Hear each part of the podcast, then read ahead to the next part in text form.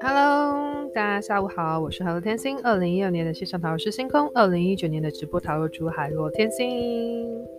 那我想要来再开个题外话，那这个部分呢，就是讨聊来聊聊一些生活上面的一些分享啊，知识的一些分享啊，或是一些事情的分享。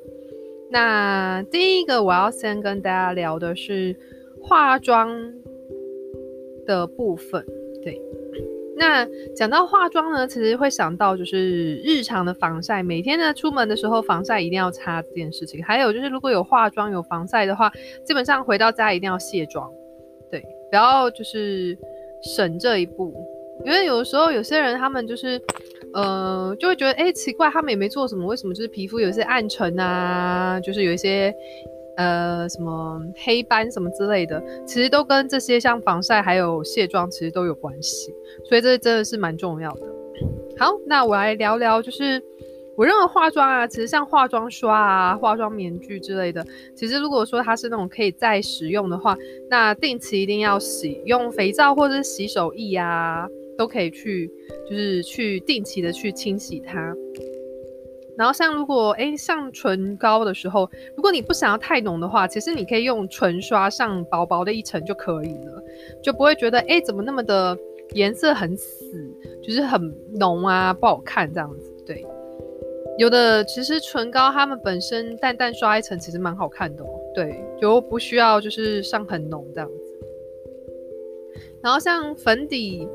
就是粉底液之类的，其实是会建议跟脸的肤色一致，或者是稍微再白一个色号就可以了。就是不要差太多，差太多其实会感觉你很死白，就是脸很苍白，不好看。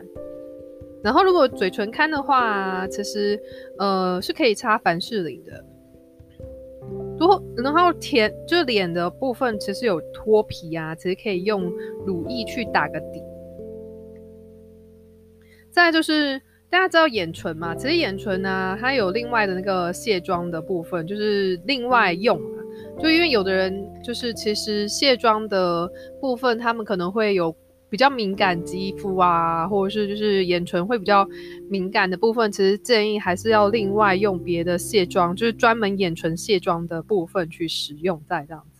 然后会建议，就是如果有上唇膏的话，在吃一些食物之前，要先把多余的唇膏擦掉。对，反正吃完食物之后还是会去补妆嘛，所以就是基本上就是在吃之前，还是建议就是把多余的唇膏擦掉，